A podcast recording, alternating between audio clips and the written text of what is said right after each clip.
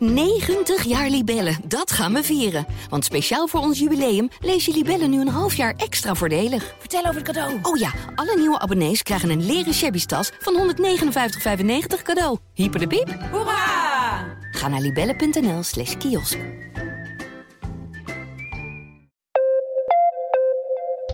Facebook zet een streep door Zwarte Piet. Het platform scherpt zijn richtlijnen aan en vindt zulke stereotyperingen niet meer kunnen. News. The president, President Trump, has been banned indefinitely from Facebook and Instagram, and at least until the end of his presidency. Dit is Ondertussen in de Kosmos, de podcast van de wetenschapsredactie van de Volkskrant. Mijn naam is Tony Mudde, chef van die wetenschapsredactie. We gaan het vandaag hebben over Facebook, het platform met wereldwijd bijna 2,9 miljard gebruikers. 2,9 miljard! En al die 2,9 miljard mensen vinden van alles over wat er wel en niet zou mogen op dat platform. En Facebook zelf vindt er ook van alles van en neemt soms verregaande beslissingen. Donald Trump, die mag, sinds de bestorming van het Capitool, tegenwoordig niks meer zeggen op Facebook. Foto's en filmpjes van Zwarte Piet, ook niet meer welkom op Facebook, want stereotypen volgens het Amerikaanse bedrijf. Sommige mensen staan te juichen bij dit soort beslissingen, anderen vinden het een verschrikkelijke beknotting van vrije meningsuiting. Maar wie heeft het laatste woord? Daarvoor is er sinds kort de Oversight Board van Facebook. Een soort groep van opperrechters die Facebook op de vingers kan tikken als ze een beslissing nemen die, volgens deze opperrechters, niet door de beugel kan. Maar wie zitten er eigenlijk in die Oversight Board? Hoe ver reikt hun macht? En zijn ze wel onafhankelijk? Is zo'n Oversight Board een goed idee? Daarover ga ik het vandaag hebben met Pieter Sabel, tech-redacteur bij de Volkskrant, die een van die Facebook-opperrechters sprak voor een artikel. En hier ook aanwezig Marleen Sticker, internetpionier, oprichter en directeur van De Waag, een onderzoeksinstelling op het snijvlak van technologie en samenleving en sinds kort ook nog eens hoogleraar aan de Hogeschool van Amsterdam. Laten we eens beginnen. Pieter, uh, die Oversight Board, die heeft vast niet zichzelf in het leven geroepen. Hoe is die ooit ontstaan? Wie is op dat idee gekomen? Uh, dat was Facebook zelf. Die zijn in 2018 beginnen met nadenken over uh, nou ja, of er een orgaan op te richten zou zijn om dit soort beslissingen aan voor te leggen. Omdat ze zelf ook wel zeiden, zagen dat, dat, het, dat het, laten we zeggen, niet wenselijk is dat een, een, Amerikaans bedrijf in haar eentje bepaalt wat het doet. Nou is het wel zo dat die oversight board betaald wordt door Facebook. Dus echt helemaal onafhankelijk is het niet. Mm -hmm. Maar ze hebben in ieder geval hun best gedaan om hem in een aparte stichting onder te brengen. hoofdkantoor zit ook in Londen, dat van Facebook zit in Amerika. Ja. Um, en het zijn, is een groep van twintig mensen die, aan wie Facebook een beslissing kan voorleggen, of aan wie een gebruiker een beslissing van Facebook kan voorleggen of het juist was om iets te verwijderen ervan. Ja, oké. Okay. Dus, dus als er iets wordt verwijderd door Facebook, dan kan dus of die oversight board kan zelf uh, gaan nadenken van joh, is dit wel terecht? Of mensen kunnen gaan klagen van uh, joh, dit kan toch niet? En dan moeten zij daar een oordeel over vellen. Nee, Facebook kan dat. Ja? Of, of een gebruiker kan dat. Dus, oh, die, okay, dus ja. die raad zelf die kan, die kan bijvoorbeeld ook wel adviezen geven over het beleid van Facebook. Wat ze ook wel zullen gaan doen. Maar als het gaat om beslissingen uh, nog eens te laten wegen, dat is eigenlijk wat ze doen. Dan is het of Facebook die het aandraagt of een gebruiker. En dit was sinds 2019 zijn ze mensen gaan, uh, gaan aannemen. Sinds mei vorig jaar nemen ze zaken aan. Uh, dat ging allemaal nog wel redelijk achter de schermen. Uh, totdat Facebook besloot om het verbannen van Donald Trump ook voor te leggen aan deze raad. Oh, dat is ja. een beslissing die ze in april gaan nemen. In april, oké. Okay, dus deze maand wordt er eigenlijk geoordeeld zo van...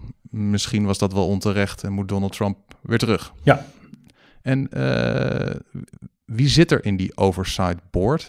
Mark Zuckerberg zelf? Nee, uh, nee juist niet. Dus um, ze hebben wereldwijd mensen geworven die enige ervaring hebben op het gebied van bijvoorbeeld mensenrechten, vrijheid van meningsuiting. Er zitten heel veel juristen in. Oud-hoofdredacteur van The Guardian onder andere, die ik sprak voor dit verhaal. Uh, de oud-premier van Denemarken zit erin, zit een Nobelprijswinnares voor de vrede. Dus het zijn, ze, hebben, ze hebben hun best gedaan om, om mensen te werven die internationaal, Facebook opereert natuurlijk internationaal, enige ervaring hebben met wat wel en niet kan of mag gezegd worden, om het maar even zo samen te vatten. En jij sprak ook een van die leden van de Oversight Board. Wie, wie was dat? Dat is Alan Rushbridger. Uh, hij werkte, hij heeft een hele carrière bij The Guardian uh, en andere kranten als columnist en verslaggever, correspondent geweest ook. Daarna hoofdredacteur geworden en nu geeft hij journalistiek aan de Universiteit van Oxford.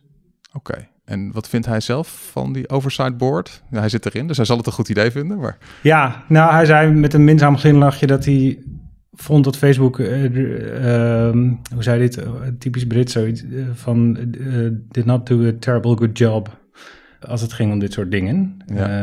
en met dit soort dingen bedoel ik Um, wat kan je nou, hè, je kan natuurlijk huisregels opstellen dat je bijvoorbeeld eh, niet mag schelden, maar wat is, wat is gescheld en wanneer en in welke taal en zo, dat soort, ja.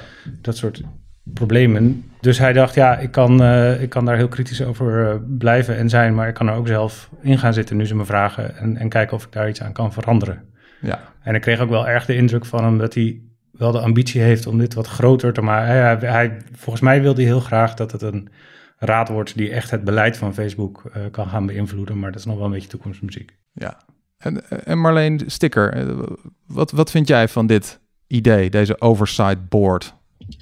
Ja, het is, het is een. Uh, het is een bijzonder fenomeen, alsof je met een paar mensen de hele wereldorde, van hoe wij onze, ons horen te gedragen, die, die, die miljarden die je net noemt, um, dat je daarvoor een beleid zou kunnen ontwikkelen is natuurlijk wel ook heel hoogmoedig. En, en, mooi dat mensen het wel doen. Hè? Dus ik snap heel goed dat, uh, dat als je daarvoor gevraagd wordt, dat je, dat je denkt, nou, dat, uh, dat, dat wil ik wel eens proberen. Mm -hmm.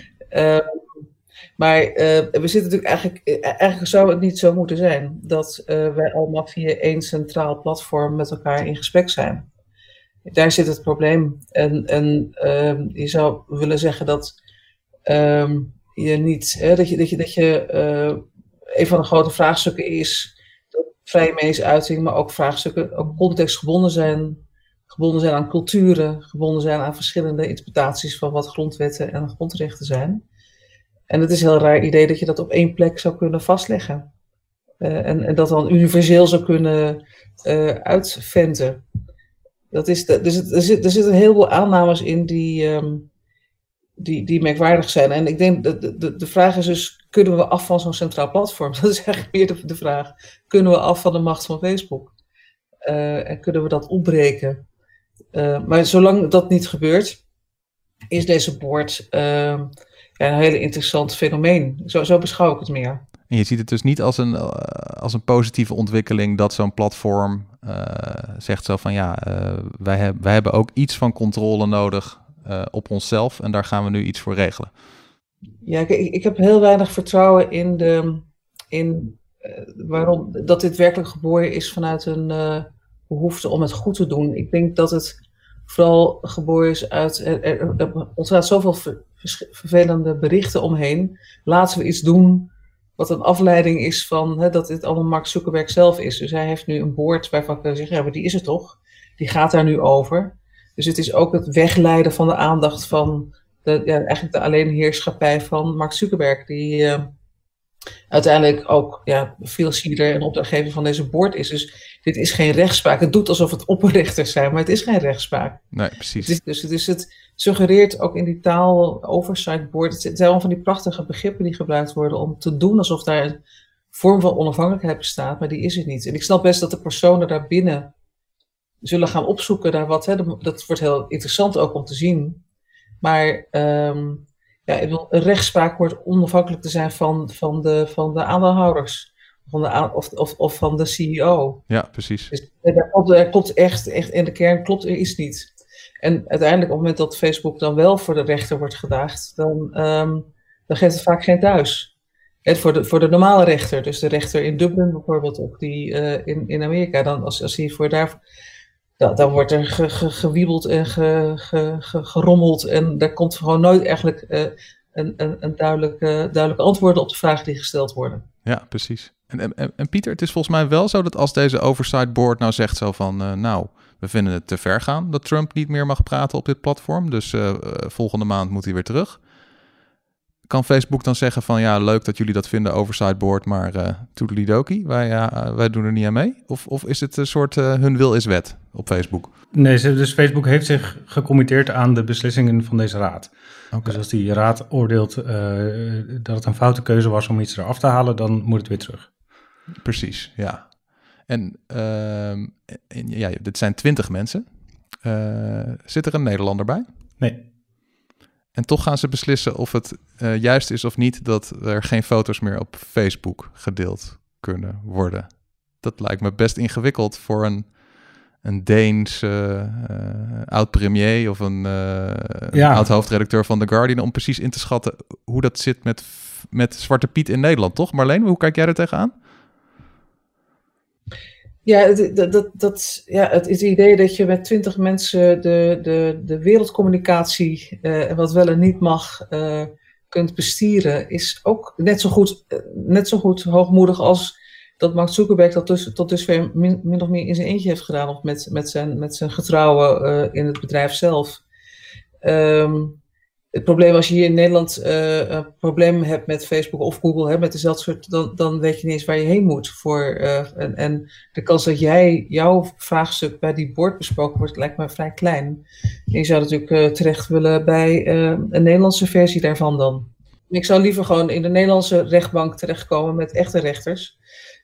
dan dat ik naar een soort ja, phony in mijn, in mijn beeld uh, rechtspraak van Facebook zelf moet. Ik, het blijft mij gewoon verbazen dat, dat, uh, dat, dat, dat die procedure zou eigenlijk gewoon helemaal niet noodzakelijk moeten zijn. Ja. Die, er zitten een paar dingen in de manier waarop deze raad werkt, die ze zelf ook, uh, laten we zeggen, suboptimaal vinden. Mm -hmm. 20 mensen is natuurlijk veel te weinig. Dus ze zijn al op zoek naar de volgende 20 leden. En Alan Rusbridger sloot niet uit dat er nog veel meer mensen bij komen. Hij zei ook dat hij er zitten nu heel veel juristen in en mensen die verstand hebben van mensenrechten, maar bijvoorbeeld helemaal geen mensen die technisch iets weten van hoe Facebook nou eigenlijk werkt en waarom bepaalde polariserende berichten wel of niet uh, worden getoond. Ja. En uh, dat vond hij zelf, hij, hij zei zelf te hopen dat dat in, binnenkort zou gaan gebeuren. Ze kunnen alleen maar, uh, je kunt alleen maar zaken aandragen daar van dingen die zijn verwijderd. Dus als Facebook iets, van iets heeft gezegd, dit voldoet niet aan de huisregels en het eraf haalt, dan kun je een zaak aan bieden bij deze raad. Ja. Waar ze nog niet over oordelen is wat er nog op Facebook staat. Daarvan kun je ook voorstellen dat, dat er bezwaren zouden zijn als er iets op Facebook zou staan. Uh, dan kun je nu nergens heen. En hij hoopte heel erg dat deze raad daar ook voor uh, toegerust zou worden. Wat lijkt me overigens wel een enorme klus. Het is al veel te veel werk nu. Uh, en, en wat ook wel een nadeel is, is dat niet elke gebruiker kan zomaar daarheen. Hè? Het is, ze selecteren wel, omdat het gewoon anders veel te veel werk is. Ja. Jij, uh, Marleen kaart het net ook al aan, zo van ja, al één zo'n board die dan voor de hele wereld dat zou moeten beslissen. Uh, in jouw artikel staat ook een mooi voorbeeld van wat voor onmogelijke dilemma's er hiervoor komen te staan. En dat, dat, dat gaat over iemand die ergens een keer Kill All Men had opgeschreven. Kun je daar wat meer over vertellen? Ja, um, dit is een, um, een voorbeeld wat ik toevallig al kende, uh, maar wat dus ook nog gebruikt is in de trainingen van deze raad. Dus wat, wat ze zijn gaan doen is dat ze over de hele wereld hebben ze panels samengesteld van mensen die lokaal, uh, nou dus ook op deze gebieden iets weten. En bij die panels hebben ze steeds uh, gevallen voor, hè, van zaken voorgedragen van nou we hebben dit verwijderd, wat vinden jullie ervan? Er ontstond vervolgens discussie om een beetje gevoel te krijgen van wat voor soort zaken we nou eigenlijk gaan krijgen. als die raad er eenmaal is, dit was dus voordat hij echt bestond. Mm. Um, er is een cabaretier die woont in New York, die heet uh, Marcia Belsky. En die maakt heel veel rondom het einde van het patriarchaat. En feminisme is echt haar onderwerp. Ja. Um, en onder andere had ze een, een, foto van zichzelf geplaatst als zevenjarige met een tekstwolkje erbij met Kill All Men. Men als in mannen? Mannen, ja, ja. meervoud. Ja. Nou, dat dat was in eerste instantie was dat al verwijderd door Facebook, want het voldoet niet aan de regels rondom hate speech. Terwijl iedereen weet, Facebook zelf gaf destijds ook meteen toe dat was natuurlijk helemaal niet de bedoeling. Overigens heeft deze cabaretier daar terecht een punt van gemaakt. Van wat ja. is dit nou? Iedereen, iedereen snapt toch dat ik niet... Ze hebben een cabaretier die een foto van zichzelf plaatst als zevenjarig meisje met een, met een geweer. Ja. En daar staat boven dood aan alle mannen. Nee, niet en... eens een geweer. Het was gewoon een oude pasfoto van zichzelf met een tekstwolkje kill all men. He, zo. Oh ja, oké. Okay. Dood aan alle mannen. En, en iedereen in Amerika die haar kent, die weet van nou, dit is een feministe en, en ze maakt grappen. Ja, Ja, oké.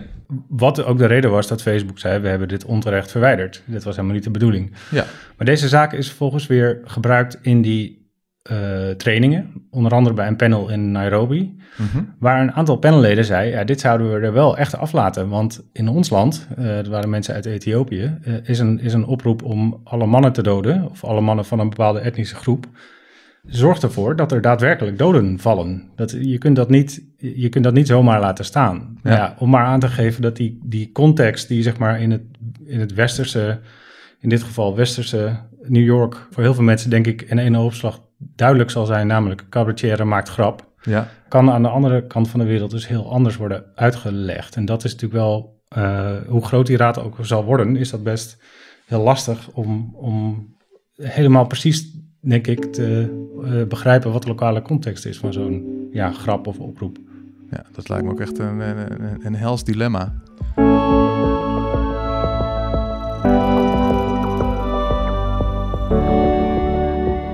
We gaan naar uh, onze vaste tussenrubriek, een vraag tussendoor. En uh, wij zijn een hele moderne podcast, dus die, wordt, die vraag tussendoor wordt niet gesteld door een interviewer of door een luisteraar, maar door een algoritme. Hier komt ie. Was Facebook in de begintijd wel lief en onschuldig? Was Facebook in de begintijd wel lief en onschuldig? Uh, ja, Marleen, hoe, hoe, ging dat in die begindagen van Facebook? Waren dat een stel idealistische tech-hippies die een babbelplatform begonnen om de wereld beter contact met elkaar te laten hebben? Of begon dat heel anders? Ja, dat is een heel hardnekkig um, een misverstand. Dat het internet groot is geworden door tech-hippies. Die allemaal nog met bloemetjes in het haar uh, dachten dat technologie de wereld zou redden. Uh, ik ben in ieder geval onderdeel van een beweging die zeer kritisch en zeer um, en, en optimistisch was over het vermogen, van internet om het uh, te democratiseren. En zich echt, echt mensen een stem te geven en toegang te geven tot informatie. Um, maar er liepen ook heel veel mensen rond die puur alleen maar dachten: ah, daar kan ik een slaatje uitslaan of kan ik geld mee verdienen. -hmm. En Mark Zuckerberg uh, begon zijn ja, platform met een poging om wat profielen uh, te krijgen en, en te daten. En zag toen dat mensen allerlei informatie aan hem gaven, waar hij eigenlijk geen recht op had. En zijn eerste, een van zijn bekende quotes was heel vroeg al: dumb fucks, stomme idioten. Stomme idioten. Ze geven me informatie en ze hebben geen, geen idee dat ik die informatie heb. Er zit, er zit gewoon al meteen al een een, een, het, het, uitbuiten, het ex, exporteren van het vertrouwen van mensen. Dat, dat, dat, dat is de origine van Facebook. En als je kijkt verder naar wat er allemaal rondliep in die tijd. Um, kijk, dit soort platforms, dat geldt, die worden groot omdat er veel, heel veel kapitaal ingepompt wordt. Nou, die venture capital wat achter al deze partijen zit, dat zijn echt geen hippies met van we gaan wereldvrede stichten. Dat is gewoon machtspolitiek. Dus ik, dus ik vind dat, ik zou heel graag willen dat we dat idee van, van dat het allemaal uit idealisme is geboren. Dat, dat, dat spel wat daar toen heeft afgespeeld in de jaren negentig, het stond meteen, was meteen al duidelijk dat internet ook zou kunnen leiden tot, tot misbruik van macht. Dat was, was vrij vroeg meteen duidelijk. Dat is niet pas nu, nadat we alle misstanden hebben opgeteld, uh, zeggen, oh, we hebben ons vergist. Dit was al vroeg in de jaren negentig duidelijk. En ook, he, ook de staat en de macht van overheden die zeiden, we willen alleen maar het beste van het internet. Ja, wat bedoelden ze daarmee? Alleen datgene waar wij zin in hebben, wat wij toe willen staan. Ja. Dus dat internettechnologie een machtsvraagstuk is, dat is, dat is wat, dat, en dat bespreken we vandaag ook. Het is, het is een uitdrukking van machtsposities en kapitaalmacht ook daarachter. En um, nee, dus, dus, nee, dat begon dus niet als een gezellig hippie, hippie platform. Nee. Waar komt, waar komt dat, dat gerucht vandaan dan? Is dat, was dat inderdaad door, door mensen die heel vroeg dachten dat het, dat het uh, vooral democratisering met zich mee zou brengen? Nou, er is wel een soort mystificatie en een, en een, en een, en een bepaald soort toon die, die gebruikt is om, om dat verhaal te vertellen. Dus het is met name, hè, dus cyberspace zou, hè, de, cyberspace zou dan uh, vrij van macht zijn. Dat is Tom Perry Barlow die dat prachtige stuk heeft geschreven ergens in 96, 1996 de, independ, de onafhankelijkheidsverklaring van cyberspace. Dat, dat, was totaal over de top. Wel grappig geschreven trouwens, maar absoluut niet waar, en niet realistisch. Maar heel veel mensen zijn dat gaan geloven. En ik denk ook heel veel mensen graag wouden dat het internet anarchistisch zou zijn. Dat klonk goed. was een leuk verhaal. Het komt zomaar op en het groeit. En nou, er is geen. Ja, maar het internet is altijd infrastructuur geweest. Er zijn altijd partijen geweest die aan de knoppen hebben gezeten. Die uh, over het, hoe, wordt data over het internet gestuurd. Al, allemaal momenten waarop ingegrepen kon worden. En op de platforms, dat is het probleem wat we nu hebben, dat zijn weer opnieuw machtsconstellaties. Wat mag wel en niet op mijn platform. Um, dus ik denk dat, dat de, het, wel, het, was wel aantrekkelijk om die Californian Dream die er een beetje zo omheen hing. Uh, met de servers en nog een beetje de, de, de, de, beetje nog de laatste flower power energie die er zat. Ja. ja. Dat was een leuk verhaal. Maar het, het, het is, het, het, het, grotendeels is, is het internet meteen eigenlijk uh, na midden jaren negentig is het uh, het spel van het grote geld geworden. Echt, echt vrijwel direct. En, en, en dat is nooit echt goed in beeld gebracht. Iedereen zei van, nou laat de markt het maar doen. Het is toch allemaal gratis? Prachtig toch? Ja. Dus het is ook naïviteit en het is een soort mystificatie die, die heeft plaatsgevonden. Dus de, ja. de mythe van de blije, uh, idealistische tech-hippie die begint met zijn platform, die mag nu echt uh, kapot. Ja, ik denk dat het goed is om een wat realistischer beeld ervan te hebben. En, uh, waardoor je ook beter snapt waardoor we in deze problemen zijn gekomen. Want anders krijg je dat, dan lijkt het, nou, we waren allemaal naïef. En toen, uh, toen ging het mis. En, en nou zijn we wakker. maar de, de, de, de, analyse is, we hebben het internet aan zijn lot overgelaten aan, aan de, de roofpartijen, de dataroofpartijen en de marktpartijen. En we moeten echt enorme inspanning verrichten om weer publieke waarde terug te krijgen. En dat is onder andere is dat, in dat als het gaat over sociale media, dat we weg moeten van die centrale platforms en naar decentrale gedistribueerde platforms moeten. Dat kan, die technologie is er ook. De eerste, ik heb ook het gevoel dat we wel op een breekpunt staan. Um, maar daar moet je je dan ook wel heel bewust op inzetten. Dat kan je niet meer aan zo'n. Zeggen dat, dat, dat komt vanzelf wel. Dit is wel iets waar je strategisch op in moet zetten en ook keuzes op moet baseren.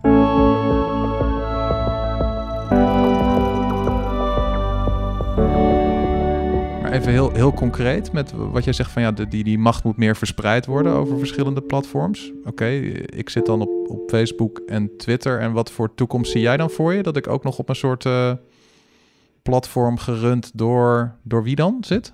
Nou, ik, stel, ik, zet, ik zet zelf mijn, pijl, mijn, mijn, mijn geld, of nou, niet mijn geld, maar mijn energie, laat zo zeggen, op, uh, op Matrix. Dat is een, dat is een verder. Er gaat het om niet zozeer of er weer één platform is waar je allemaal weer lid van moet worden. Zoals we dat nu bijvoorbeeld met messaging, eh, met Signal doen. Wat op zich een goede beweging is. Hè, dat mensen weggaan van WhatsApp als onderdeel van het Facebook-imperium. En zeker omdat uh, uh, de, de, de, de, terms en conditions van WhatsApp aan het veranderen zijn. Dat een aanleiding is voor heel veel mensen om dan over te stappen naar Signal. Wat geen data van jou bijhoudt en geen adresboekgegevens en geen profilering doet. Mm Er komt wel een moment waarop je zegt, nou stap over, ga weg bij Facebook, Instagram en dergelijke, TikToks en dergelijke. Maar waar je, waar je een keuze van wil maken is dat je daarmee niet je weer hebt vastgelegd op één aanbieder. En Matrix, waar ik net over heb, dat, is, dat heet dan een federatief protocol. Uh, wat betekent dat er heel veel verschillende platforms kunnen zijn die zorgen dat iedereen met elkaar kan blijven praten. Maar dat er duizenden van dat soort platforms zijn, of honderdduizenden platforms van zijn. Dus er is niet meer één centrale regie van één Mark Zuckerberg met één oversight board. Uh, dus het kan zijn dat uh, nou, NOS bijvoorbeeld een eigen platform heeft, of de Volkskrant een, een, een, onderdeel van de Matrix is. En dat abonnees van de Volkskrant via de Matrix onderdeel worden van dat sociale media platform. Dus het is, een, het is een net iets ander denken, maar het is eigenlijk terugkeren naar waar het internet zo groot door is geworden. Uh, dat is een gedistribueerd protocol, waardoor je een computer eraan kan hangen als je dezelfde taal spreekt. Ja. En dat moeten we nu hebben over op het applicatieniveau, dus op de manier waarop we met elkaar berichten delen. Lijkt het dan een beetje op uh, hoe bijvoorbeeld e-mail werkt? Dat ik dan, uh, uh, nou de een zit dan bij Gmail, ja, dat, dat, daar zitten heel veel mensen bij, maar de ander zit bij een hele andere provider. Maar je kan wel met elkaar praten, maar iedereen zit dan bij andere providers. Moet ik het zo zien? Ja, dus de, de, de, de mailservers zijn die vormen een federatie. Daar komt het begrip federatie vandaan. Dus exact precies zo. Ja. Ik, kan, ik kan eigenlijk die analogie heel goed uh, zo zien.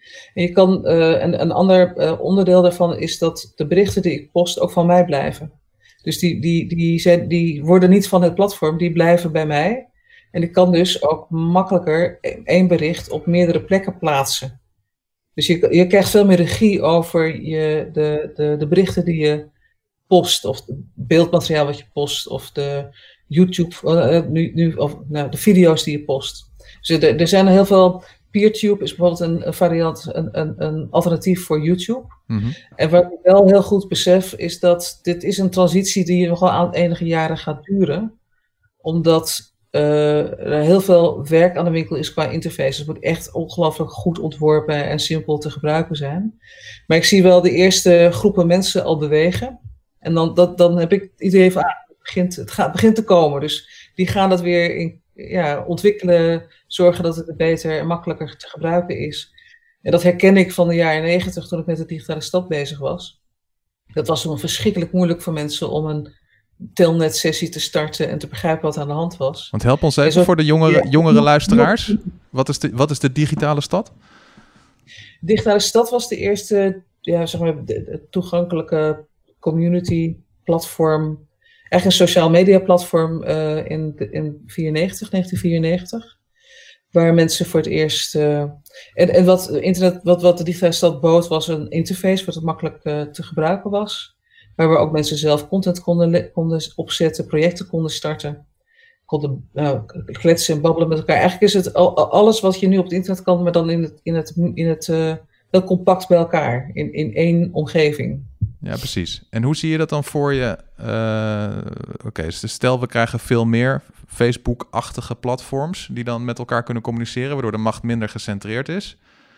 En hoe doe je dat dan met eh, huisregels en haatzaaien en mensen van de meest verschrikkelijke dingen beschuldigen die niet waar zijn? En eh, hoe doe je dat dan? Want dan heb je ook nog steeds een soort allemaal moderators nodig en plekken waar je moet kunnen aankloppen als je vindt dat iets onterecht verwijderd is. En het wordt allemaal veel diffuser dan, toch?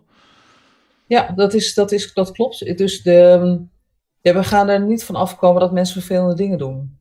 Dat is Jammer, hè? jammer, hè? Ja. Dus eh, enige mores bijbrengen is iets wat we op andere momenten moeten doen. En, en dat, dat, dat kan je niet van een platform. Een platform of technologie kan dat niet afdwingen, laat het zo zeggen. En je krijgt eh, veel meer plekken waar dat gesprek gevoerd wordt wat wel en niet kan. Dat lijkt me sowieso verstandig. Dat je dat, dat idee van moderatie en gesprek meer tussen mensen maakt dan met een systeem wat niet terugpraat. Of een, een, een klacht die je ergens heen stuurt.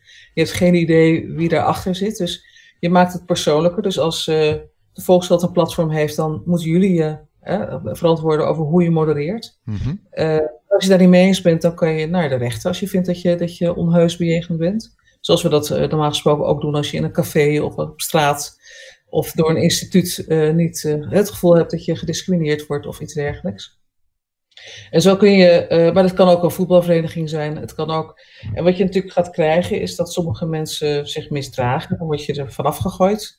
En dan ga je naar een ander, want het blijven altijd nog andere mogelijkheden.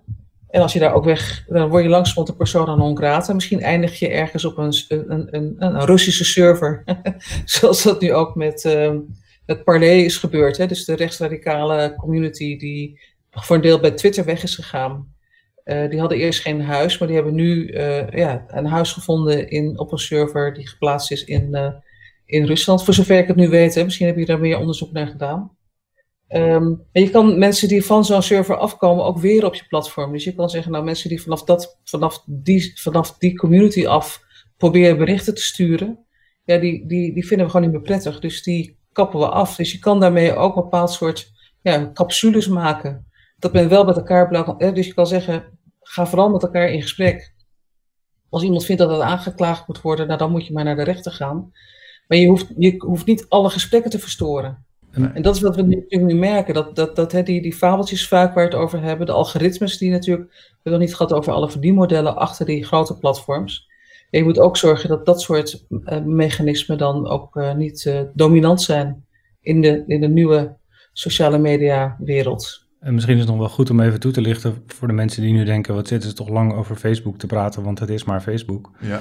Iemand in het stuk zegt ook, er, er, er, ja, je hebt het net maar alleen over die gang naar de rechter die je altijd nog kunt maken. Kijk, als die hoofdzaakbord, die, daar wordt, Er wordt een beetje over gedaan alsof het een juridische instelling is. Dat is het natuurlijk niet. Mhm. Uh, en iemand in het stuk zegt ook... als je het niet eens bent met een beslissing van die oversight board... kun je altijd nog naar de rechter... als je toch het gevoel hebt dat je gediscrimineerd wordt. Mhm. Nou, er zijn ook allemaal moeilijkheden. Uh, daar hadden we het net al even over... dat Facebook vaak niet thuis geeft. Maar de gang naar de rechter kan.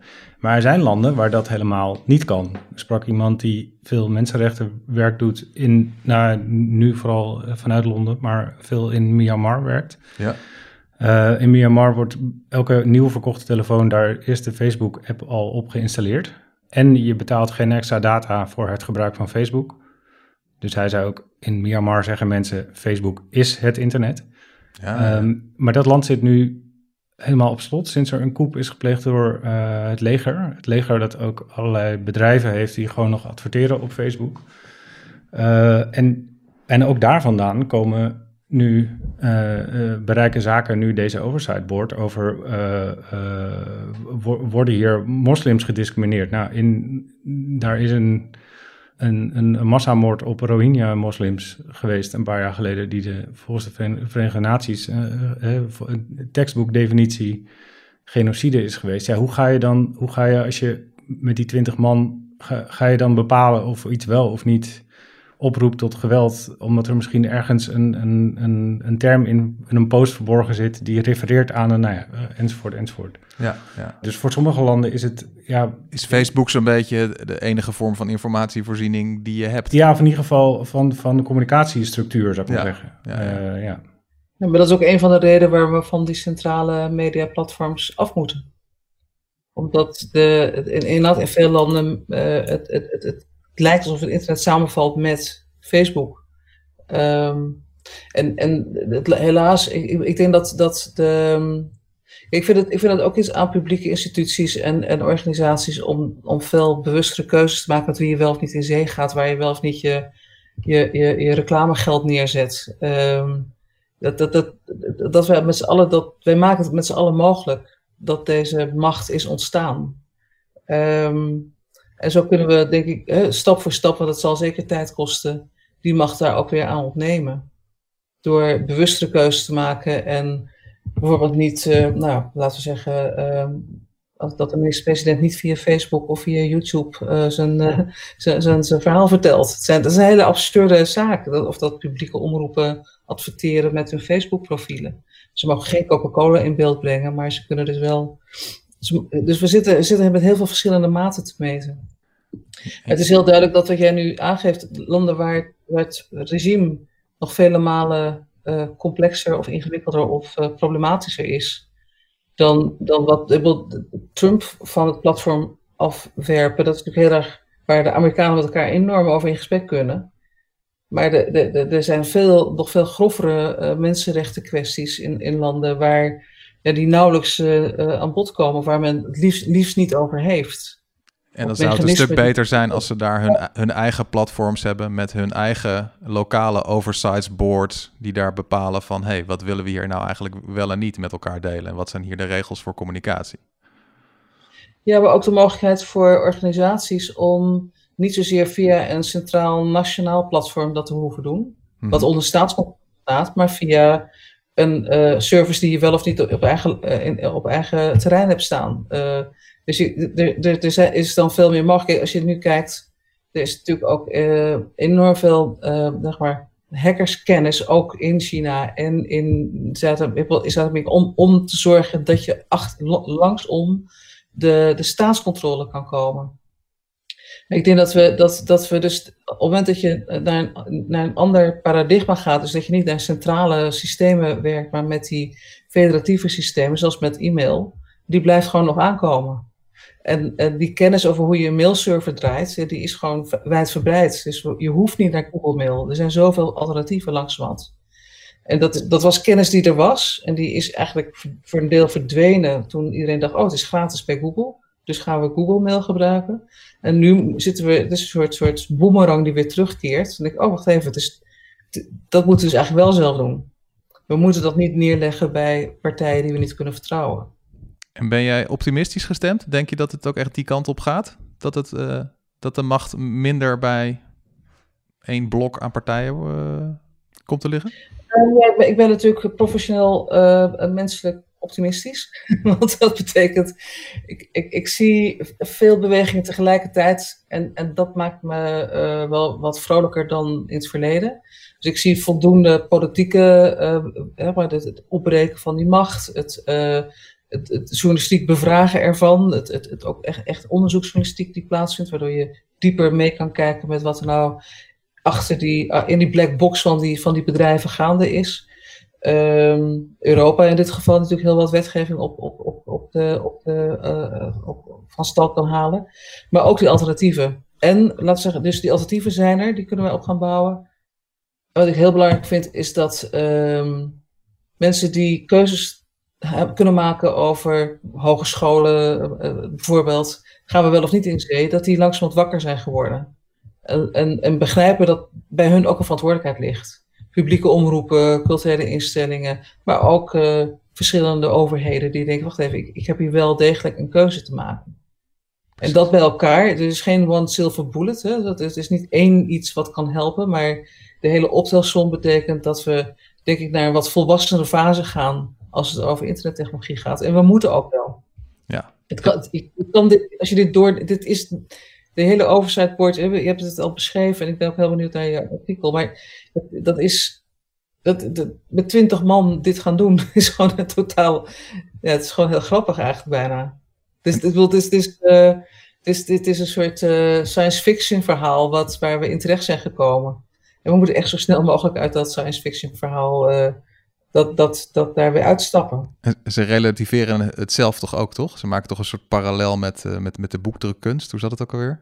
Ja, Alan Rushbert zegt ook wel van we zijn, hè, toen ik hem hierna vroeg, en, en, en de rol van onafhankelijkheid, maar bijvoorbeeld ook hoe wenselijk het is dat, dat, dat Facebook is natuurlijk een Amerikaans bedrijf, dat het helemaal gebouwd is op Amerikaanse waarden en uh, Amerikaanse ideeën voor vrijheid van meningsuiting. Nou, die geldt gewoon niet overal in de wereld. Er zijn mm. plekken waar ze er heel anders over denken zei hij, ja, het, je moet ook niet vergeten dat het internet relatief gezien nog heel erg kort bestaat. Hij zei, we zijn nu, de boekdrukkunst is net, uh, net een paar jaar uitgevonden. Uh, er zijn een paar boeken gedrukt en iedereen wil al regulering, dat soort dingen. Nou, ik weet niet of dat nou de gelukkigste metafoor is, maar hij zei wel, uh, heb een beetje geduld, want het gaat zeker nog honderd jaar duren voordat we er helemaal uit zijn wat dit soort dingen betreft. Hoe we dit moeten regelen. Ja. Oké. Dus de, de, maar vind ik wel heel erg ernstig. Dat is allemaal wat. Dat, ik, heb, ik dacht zo vijf tot tien jaar had ik zelf. ja, ik vind het. Ik moet zeggen dat ik dat ook niet. Ja, de techniek van het internet is, is jong, maar uh, uh, het, het debat over wat je wel en niet kunt zeggen uh, is natuurlijk veel ouder. Precies. en, dat, en dat kun je wel. Je kunt het wel lokaal regelen. In Duitsland gelden bijvoorbeeld behoorlijk strenge wetten als het gaat om het verspreiden van, van uh, nazi-symboliek. En, en uh, uh, nou, dat betekent niet dat er niks meer op Facebook staat of te vinden is. Dat, dat, maar je kunt daar wel naar een rechter met een strengere wet dan die in Nederland of in Amerika geldt. Om er iets af te laten halen. Dus het is, niet, het is ook weer niet onmogelijk, denk ik. En ja, doen, doen alsof dat een discussie is die, die honderden jaren gaat duren, lijkt me uh, en wat, wat ook wel raar is, is dat we dat als het gaat over uh, wat je dan aan toezichthouders of uh, en, en, en als je nu met een klacht komt, dan moet je zelf je geld meenemen om, om, om dat hele proces in gang te zetten. Want er wordt namens ons nauwelijks of niet meegekeken of, of berecht. Dus, en uh, we hebben autoriteit persoonsgegevens die, uh, die, die ja, dus overspoeld wordt door klachten. Niet nu alleen voor Facebook, maar voor over de hele linie. En die moeten echt, dat is de, om alleen al daar de financiering voor te vinden en, en, de, en dat de Tweede Kamer dat, dat budget ook ter beschikking stelt. Dat is een enorme strijd. Terwijl, terwijl ik, bij voedselveiligheid, als je zegt, hè, we, het is nog maar jong, ja, we hebben ook gezorgd dat ons voedsel veilig is. En er hebben heel veel verschillende instituties voor die zorgen dat wij uh, ja, zonder veel zorgen uh, iets uit de schappen trekken in een, in een supermarkt. Of op ons bordje krijgen bij een restaurant. Maar als je nu een App Store uh, down, iets van de App Store downloadt, dan weet je bijna zeker dat je vogelvrij bent verklaard. En als jij de terms and conditions van, van zo'n platform als Facebook, dan weet je zeker dat je getekend hebt dat je alles, alles kwijt bent. Dus het is, dat, het is zo contrair aan hoe we verder, hè, hoe zorgvuldig wij omgaan met, integriteit van ons lichaam, integriteit van, van onze samenleving. En dan op het moment dat het over digitalisering gaat, dan hebben we gewoon echt alles, echt alles laten lopen. Het is, ik vind het, het is zo merkwaardig. En dat allemaal onder de noemer, het is innovatie, je moet vooral niet in de weg gaan zitten, dat is slecht voor, weet ik veel, voor start-ups. En nou, je kan toch ook zeggen, nou, dit, zijn de dit is de begrenzing. Hartstikke mooi ondernemerschap, maar dit zijn de grenzen. En dat hebben we, sinds de jaren negentig hebben we dat gewoon allemaal laten lopen. En ik denk dat dat, dat terugbrengen een beetje, nou, Pieter Omtzigt-achtig uh, zeggen, uh, we hebben wel degelijk uh, een aantal grenzen en een soort, ja, we moeten, moeten dit ding, deze, deze digitale wereld ook op vertrouwen kunnen ontwerpen. En we moeten dat, we kunnen het niet accepteren dat, dat mensen gewoon vogelvrij zijn.